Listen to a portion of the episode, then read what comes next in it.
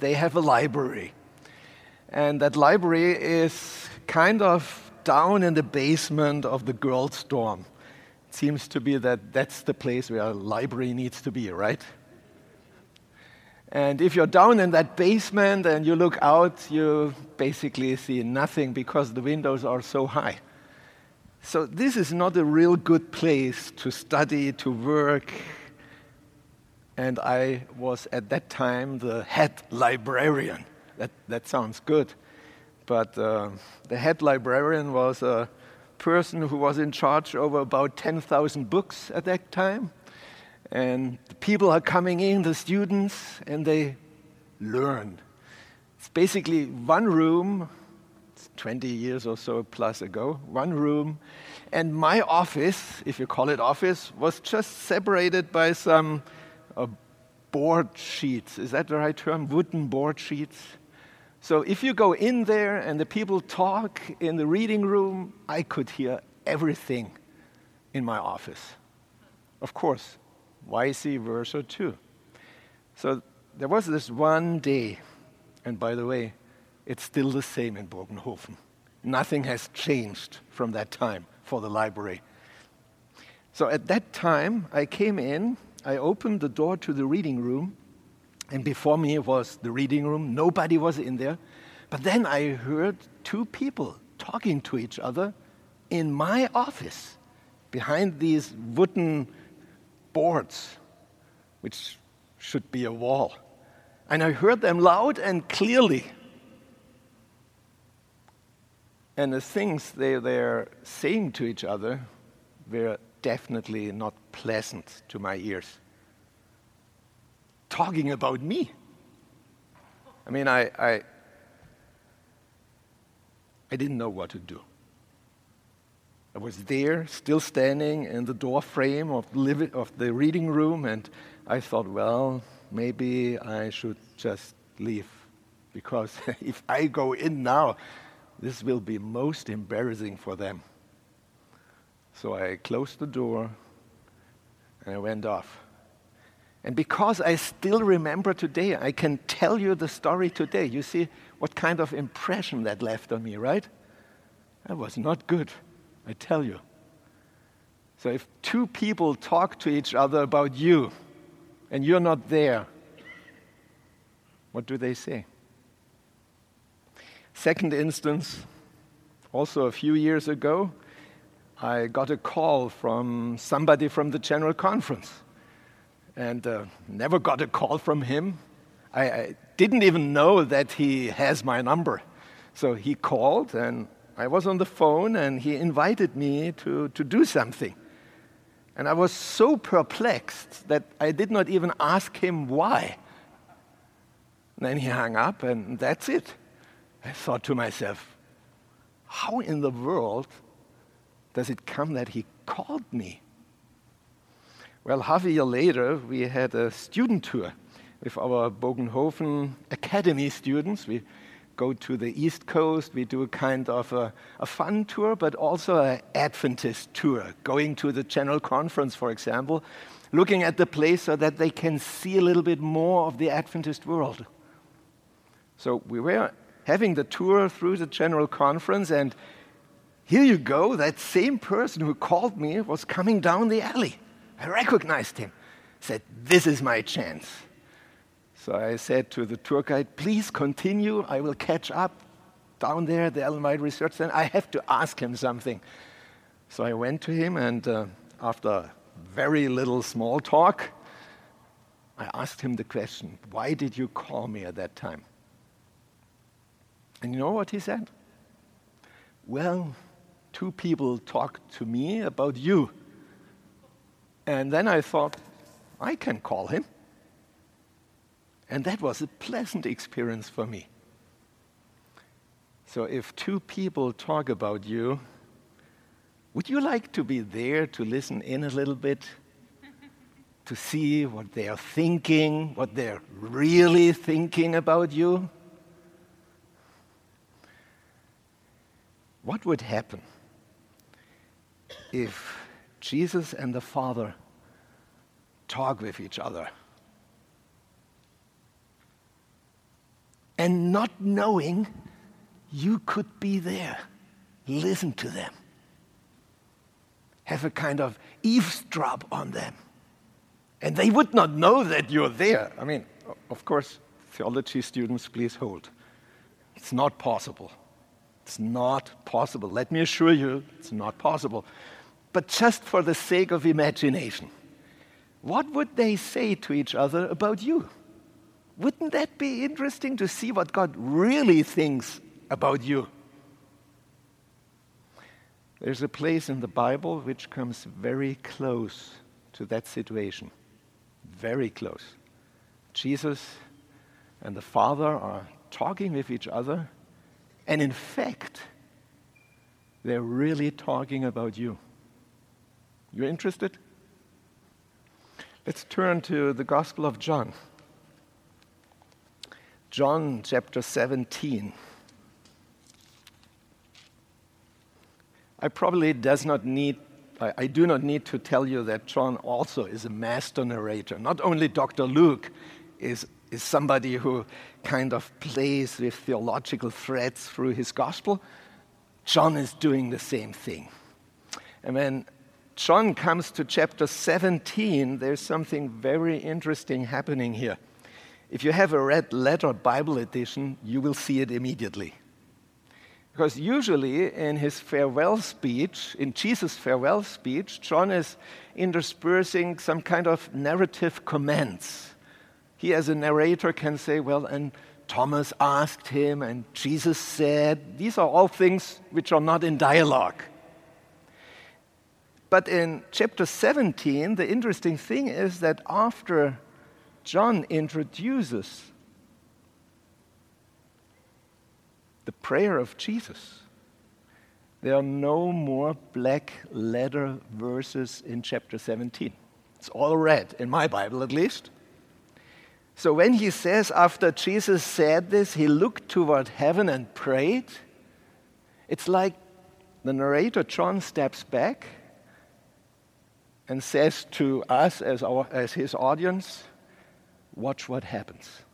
I will not interrupt in any way. It's Jesus' personal prayer with the Father. Who am I that I just interrupt anytime?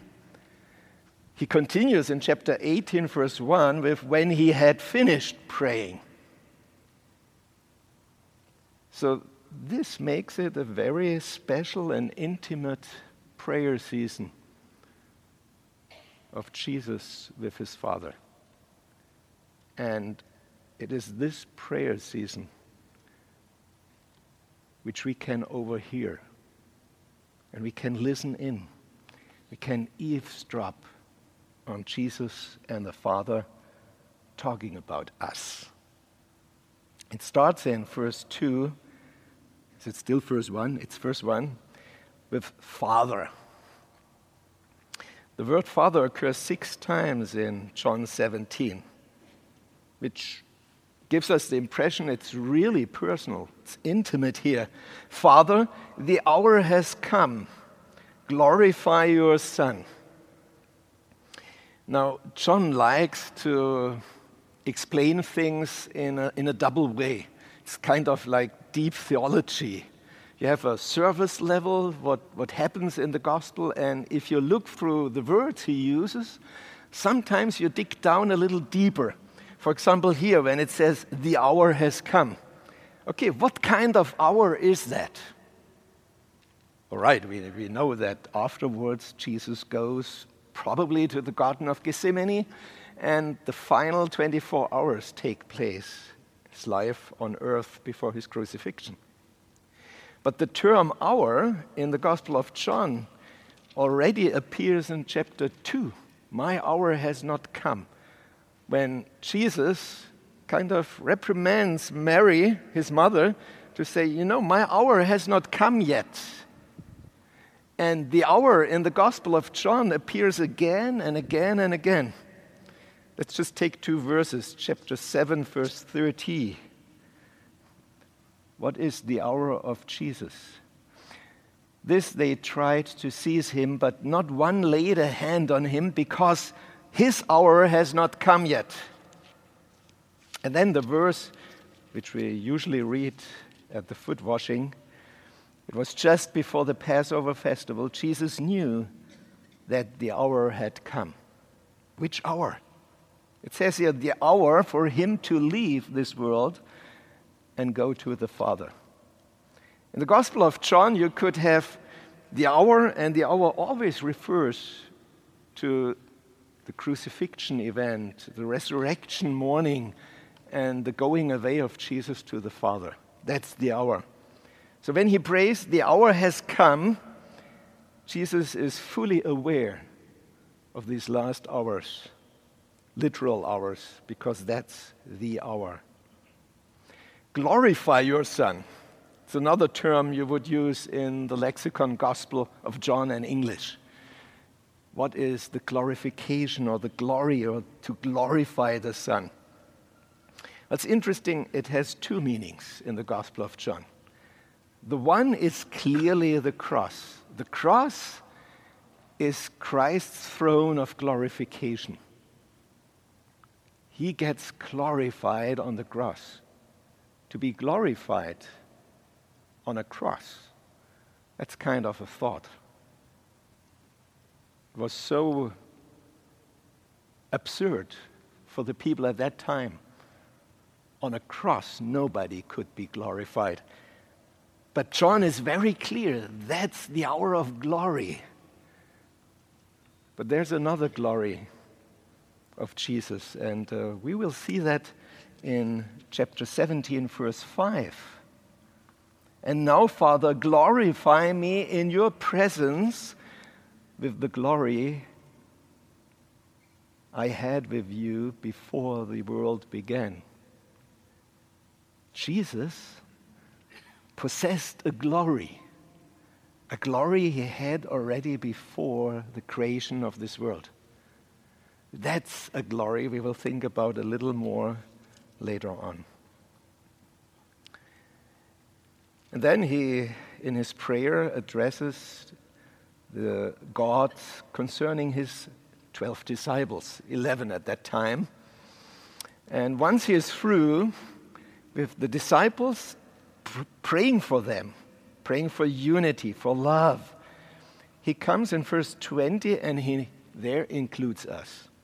My prayer is not for them alone. That's the first generation of followers. But I also pray for those who will believe in me through their message. And I believe that includes us. Are you a believer because of the message of the first disciples? I mean, this is the way how it works, right? How do you come to believe? Let me just ask you, and you raise your hand, I probably see it from up here. Um, if you think about a person who was major in your life to bring you to Jesus, to introduce you to Jesus Christ, if you think now about a person whom you could thank for you becoming a follower of Jesus, is there somebody in your life you might think about? Let me see your hands. Good. Let's, let's turn it around. There was no person involved in you finding and following Jesus. Who can raise his hand there? Let me see your hands. Yes, and those in the first or second row, please turn around, look. I see nobody. Doesn't that say something about how we come to Jesus? We need other people the disciples continue the next generation. It's the first again, the second is the first, and the third is the first again. And they have to preach, they have to go out, they have to be committed. Tomorrow, wait, they have to be committed to proceed with the message to other people that they can come to know the Lord. It's, it's a miracle. The Almighty Lord of the universe uses human beings, frail as we are, to reach other human beings. That's why we're here for. After you have come to Jesus, That's the sole reason you're here for to glorify your Father and the Son and the Spirit and tell other people of what you have experienced. So when the other generation comes also to faith, Jesus already prayed for that generation. I pray for those who will believe in me through their message. And then he has two, two wishes, two pleas, so to speak. The first one is that all of them may be one. Well, there's a whole story about that, and I won't go into this plea of Jesus. I want to focus on the last plea of Jesus in the Gospel of John. Yesterday, we focused on the last call of Jesus in the Gospel of Luke. Today, it will be his final plea. After that, there's no more, Lord, please. It's his final wish he offers to God, to his Father. And we find that in verse 24. It starts again with Father. Father, I want. Actually, that's not a good translation. Probably you have a, a, Bible version which says, I will. Jesus' whole will is behind that. I want something. I so desperately, I will, Father. I will that those you have given me are with me where I am. That's Jesus' final wish. Remember John 14, verses 1 and 3? That's how he started his farewell speech. What did he say there? Just a few minutes ago, so to speak. He said to his disciples, You know, I'm going to heaven to my Father, and I will build dwelling places for you. And because I do that, you know that I will come back and receive you to where? To myself. And bring you where? To the place where I am. To the place where I am. Jesus' wish from the start is that he will bring us home to his home, to his place. And here again, at the end of his farewell speech, which goes through from chapter 14 to 17, right to this final plea here, here again it is I want those you have given me to be with me where I am.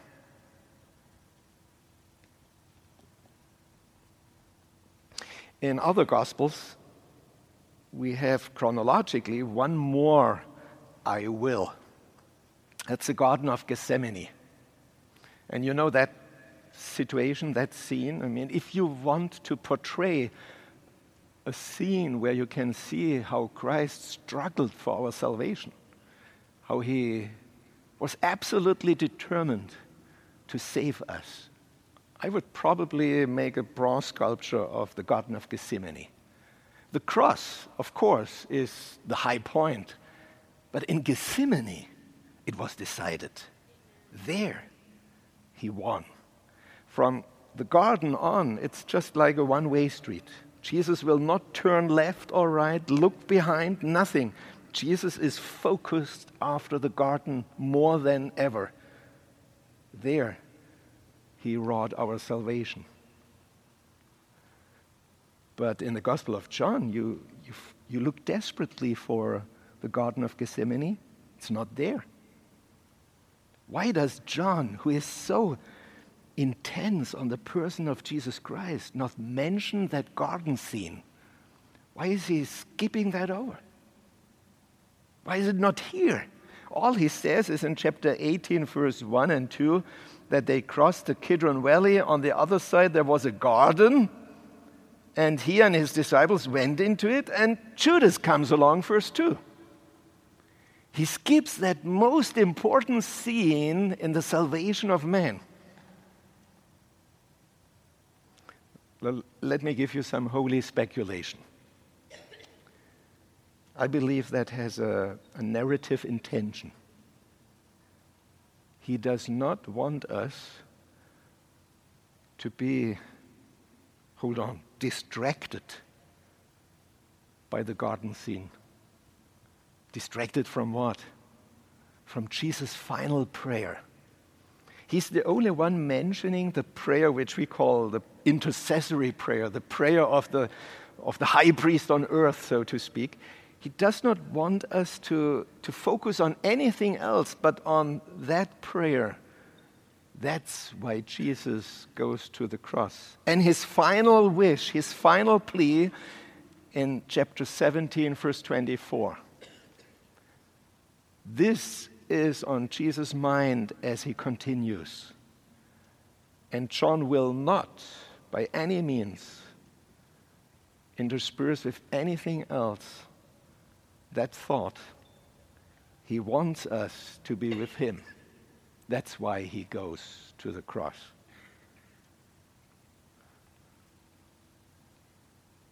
Well, let's continue to read at that time.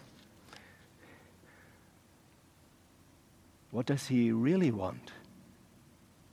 I will that those you have given me will be with me where I am. And there's a reason why he wants that. And to see my glory. The glory you have given me because you loved me before the creation of the world. Now, that is not the glory on the cross. Jesus uses again the phrase, which you loved me before the creation of the world. That's the glory of verse 5. The glory I had with you before the world began. That's Jesus' glory. I mean, his full, otherworldly, supernatural glory, his divine glory. And Jesus wants us to see it.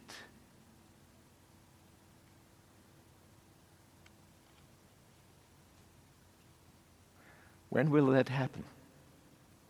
That we will see that kind of glory. It's clear, second coming, when Jesus comes back. You see, Jesus' final plea has not been fulfilled yet. It's still open there. The Father has not fulfilled Jesus' wish yet. It's still there. He wants us to be with Him. We are not at this moment. So Jesus looks forward to the second coming. He wants to come back so that his heart's desire will be fulfilled. His longing finds finally its fulfillment. Why do you long for the second coming? Let's make this excursus a little bit here. Um, there are many reasons why I long for the second coming. I call them the no more reasons. No more what? No more sin. No more sickness. No more diabetes. No more cancer. No more heartache. No more accidents. No more war. No more death. And you can continue there are endless, no more reasons why Jesus needs to come back and why I look forward for him to come back. No more all of this. Once I asked my students in the religion class, the academy students, do you look forward to Christ's coming? And of course, they say yes and yes and here yes. But I still remember that small, almost like Zacchaeus size girl there, and she just almost turned 18, and she said, mm, I'm not sure. And that's, of course, the moment when the religion teacher needs to ask, right? Well, tell me, what is it? And said, ah, you know, I'm just doing my driver's license. I, I would like to get that. And then she continued, fully serious. Well, and I, I, I, would like to find a companion of life. And I'd like to have kids. I'd like, I, and, and then, then he can come. Do, do you know these thoughts? I'd like to be at the ASI meeting. Oh, well, I, I, I don't know if that is a good reason for Jesus not to come, right? I'd like this, I'd like that. We have plans for our future. And uh, unfortunately, it seems the older we get, the more we like Jesus to come. What's wrong with this world? What's wrong with me? Do you like Jesus to come? When should he come? Now? Yesterday, right? Now. Why should he come? Let's do an imagination, an experiment here.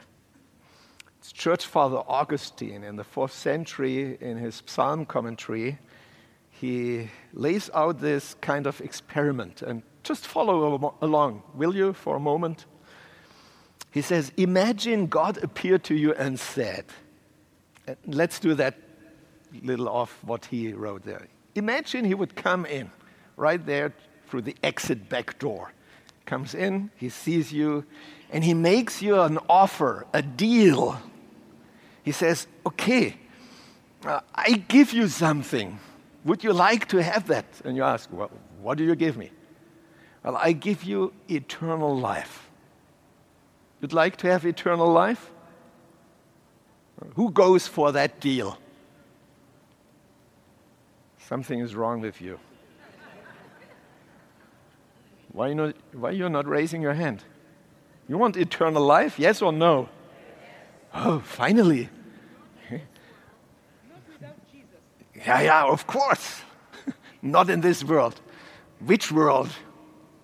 The new earth. Okay, you like eternal life. Okay, you like uh, endless good pleasure. No? Are you depressed or what? Am I at the wrong place here right now? Of course, we would like good pleasure. We would like, how does he continue here? Freedom. You like freedom? Power? honor, wealth, real heavenly wealth, and not the things which deteriorate on earth, which rot away. No, real wealth. You like that? You like the treasure house of heaven? Good. Peace of mind. A good conscience. Yes. So if Jesus comes in, if the Lord comes in and says, I can offer that, that to you right now, would you take his hand and say, Deal?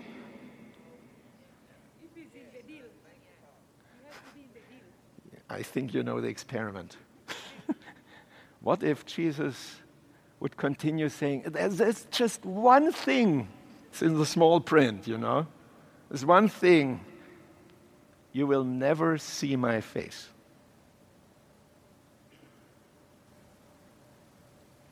what would you do? If that is for real, Jesus offers you eternal life, everything good you can imagine of, and more. And he says, There's just one thing you will not see my face. Would you do it right now?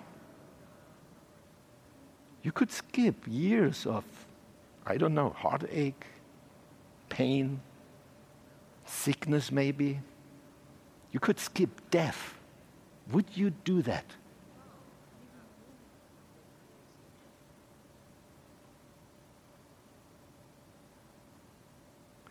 I think for a true follower of Jesus, our heartbeat would skip for a moment. Shivers would go down our spine to say, not see Jesus. I can't imagine that. Give me everything, I, I will not do it. Because that's the single reason we're looking forward to the second coming, isn't it? All the no more reasons, they're not good in the end.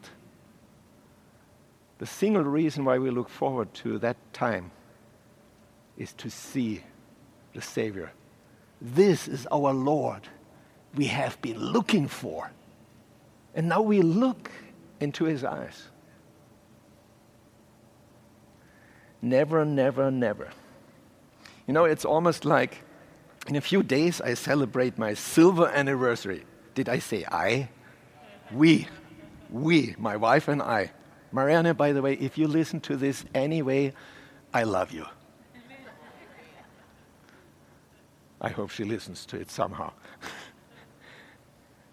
Few days, actually 13 days. In thir- I need to hold on 13 days.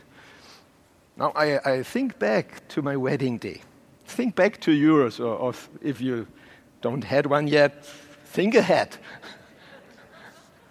and you have the wedding there, you have the, the groom styled, you have the, the congregation, you have the wedding cake, the bridal suite is ordered, the gifts are all there, mountaining up.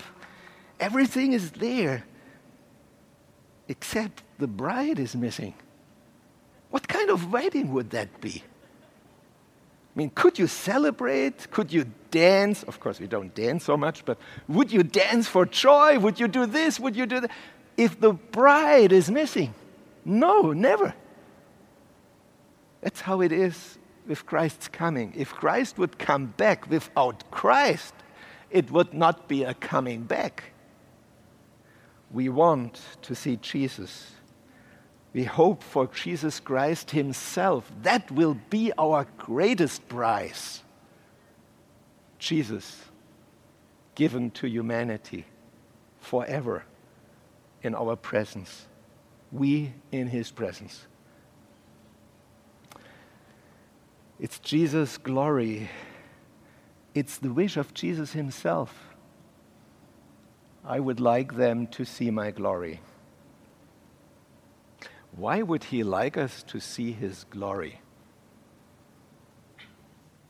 Does Jesus love his glory so much that he wants to show it to us? Is he kind of self possessed here a little bit? Can't be, right? Doesn't fit to Jesus. Why does he want us to see his glory? Well, there are other places in the New Testament where Jesus' glory is seen. And uh, he explains it to us a little bit. In the Gospel of John, somebody else sees Jesus' glory. It's Isaiah. In John chapter 12, verse 41, uh, John refers back to that moment when Isaiah, the prophet, in Isaiah chapter 6, it's recorded, when he sees Jesus on the throne. He's talking about Jesus. By the way, that's one of the best reasons in the New Testament why Jesus is the Old Testament Yahweh. Because there in Isaiah 6, the person which, uh, who Isaiah sees is Yahweh. And in John chapter 12, John says Isaiah saw Jesus. And he saw him on the throne and he spoke of him. Seeing Jesus kind of triggers something in the people who see him. They speak of him. Because if you see Christ's glory, you will go and talk about it. That's something we learn from John chapter 12, verse 41. But there's uh, something more. If we turn to Paul in 2 Corinthians chapter 3 verse 18, we read the following. And we all who with unveiled faces contemplate the Lord's glory see his glory are being transformed into his image with ever increasing glory, which comes from the Lord who is the Spirit. If you behold the glory of the Lord, you become changed. I think that's one of the phrases Ellen White likes most. She uses it in different contexts, but most often she is applying it to Christ as our object of contemplation. I'll give you one example, just only in Great Controversy 555, easy to remember. She says, It is a law both of the intellectual and the spiritual nature that by beholding we become changed. That's the phrase she likes. By beholding we become changed. How do we behold Christ? I mean, we can't see him, right? So, what does it mean to behold Christ right now in that life we live here? I think the next sentence explains it. The mind gradually adapts itself to the subjects upon which it is allowed to dwell. So, if the subject is Jesus Christ, if we dwell on Jesus Christ in our thinking, we become changed changed in his image, says Paul. Now, in, in 2 Corinthians 3, he says, as if in a mirror. The mirrors at that time, they were not good mirrors, not like the mirrors you looked in this morning. These mirrors are great. You can see everything which is not in order. These mirrors are polished metal mirrors. You can see yourself, but it's not that clear.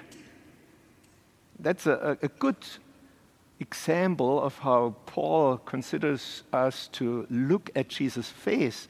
We don't see his glory as he is. We can behold it through studying the Word, singing songs about him, reading, talking with other people about him. We can dwell on Jesus in our minds, with our soul. But seeing him is in the real physical life would be even more. You probably remember when Ellen White saw Jesus.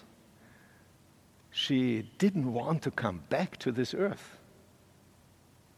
To just see him once was enough for her to say, I would like to stay there. Still, by beholding, we become changed. Now, is this one of the reasons that we will not sin anymore? Because we see Jesus as he really is? Now, this is a kind of a speculation of me, so please forgive me if I'm totally wrong. I might be. But for the sake of speculation, and I like to speculate a lot, let's go that way for just a moment. How does it come that we will be unable to sin? Of course, we know what happened because of sin on earth. So if we are with Jesus in heaven, we will be remembering what was on earth. And because we remember what there was, we, we don't want to relive that again. We have been convinced that God is love. We will not sin again. But maybe there is something more to it. Maybe there is a reason in Jesus' last plea on earth. I want them to see my glory. There's another person who saw Jesus' glory. It's Peter. Peter mentions it in the, in the second letter in chapter 1 that we saw his glory, his majesty, and it was the glory of the beloved Son. And then there in 2 Peter 1, after he says the glory of the beloved Son, he quotes the Father's statement he heard on the Mount of Transfiguration. So he thinks back to Jesus' glory on the Mount of Transfiguration. What happened to Peter there? You can read it in Matthew 17. When Peter, drunken of sleep, so to speak, opened his eyes, and he saw Jesus in his glory, he had an idea, great idea, on the mount. And the idea was let's build houses, huts. How many huts does he did he suggest to build? I think he suggested to build six huts one for Jesus, one for Elijah, one for Moses, and three for the disciples. Six great huts to ever dwell on the Mount of Glory. Of course, you know there are three too many. It's just three huts. Why? You think Peter didn't want to stay on that mountain? I mean, Peter, the one who loves Lake Gennesareth, the one who loves the water, the fisherman, on a mountain. It's like a fish on land. But he wants to stay there. Why? Because of Jesus' glory. He sees it. And once he sees Jesus in his glory, he forgets all about himself. Just build three huts. Let me build three huts for you, Jesus, for Elijah, and for Moses. He's not thinking about himself anymore. And that's what is happening if we see Jesus in his glory. We do not think about ourselves. Sin and our lives are not that important anymore. We see Jesus and how he is. Oh, there was somebody else who wanted to see Jesus how he is. Remember? Zacchaeus. Once Zacchaeus saw who Jesus was, it was nothing about himself anymore. It was all about other people and about Jesus. That's what made Jesus happy. That's what propelled him for his final days. To see Jesus. That is our goal. John also recognized that when he starts in John 1:14 the son the word became flesh and we saw his glory. I believe he refers back to the mount of transfiguration. And i believe we can do the same thing. In the valley of the sun we should see the mountain of the sun. We should see jesus in his glory. A little bit through a dark mirror. We can see it right this morning. Let me finish by unashamedly quoting from another sermon. It's a sermon from a Baptist minister, Dr. Jerry Vines, 1976. He held that sermon in Alabama. It's called The Risen Lord. And at the end of that sermon, he told a story about a special home in Kentucky. It's a home for mentally disabled children. It's run by Christians. And the people who run that home, they thought we could do maybe a mini series about, about basic gospel truths. So they came together, thought a little bit what can we present those children who probably cannot even understand what we say. Let's try. So they did their mini series, and imagine you would be a reporter coming to their place and asking them, Well, how did it go?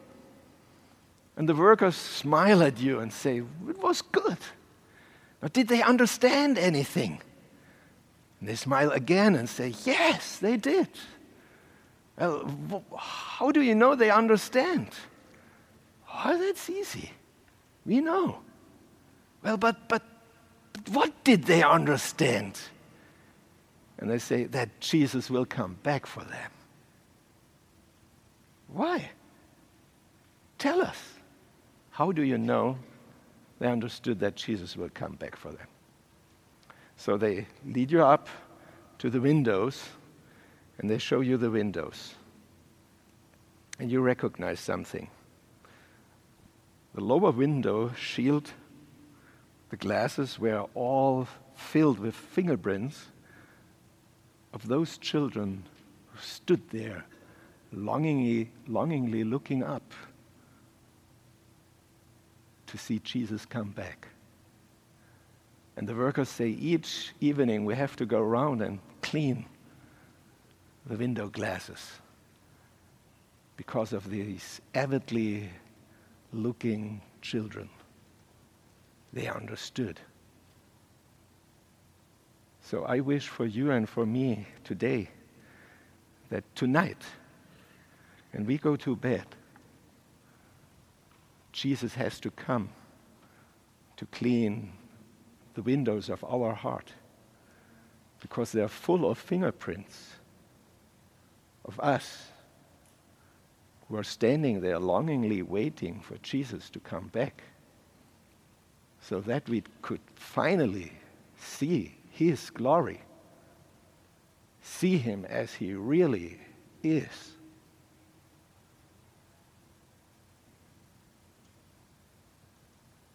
John, the beloved disciple, not only wrote the Gospel of John, I think he saw Jesus in his glory also because the book of Revelation records that.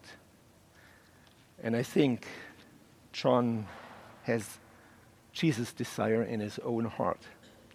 In his first epistle, chapter 3, verse 2, he says something very interesting there.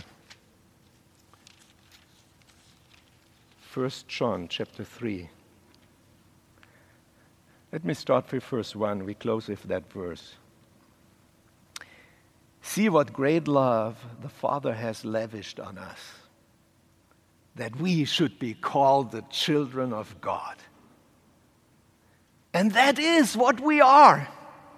We are children of God. The reason the world does not know us is that it did not know Him. So we know Jesus. Dear friends, says old John here, now we are children of God. And what we will be has not yet been made known. But we know that when Christ appears, we shall be like him. For, and this is the reason why we will be like him, for we shall see him as he is.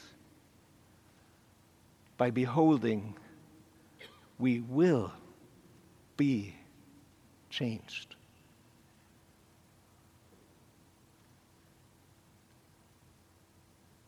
Let's rise for prayer.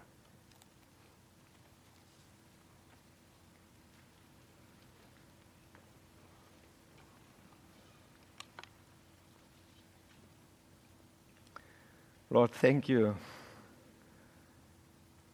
that we can behold you.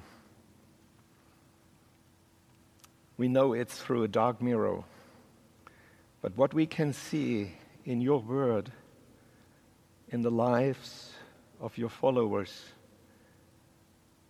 is already giving us a glimpse of your glory.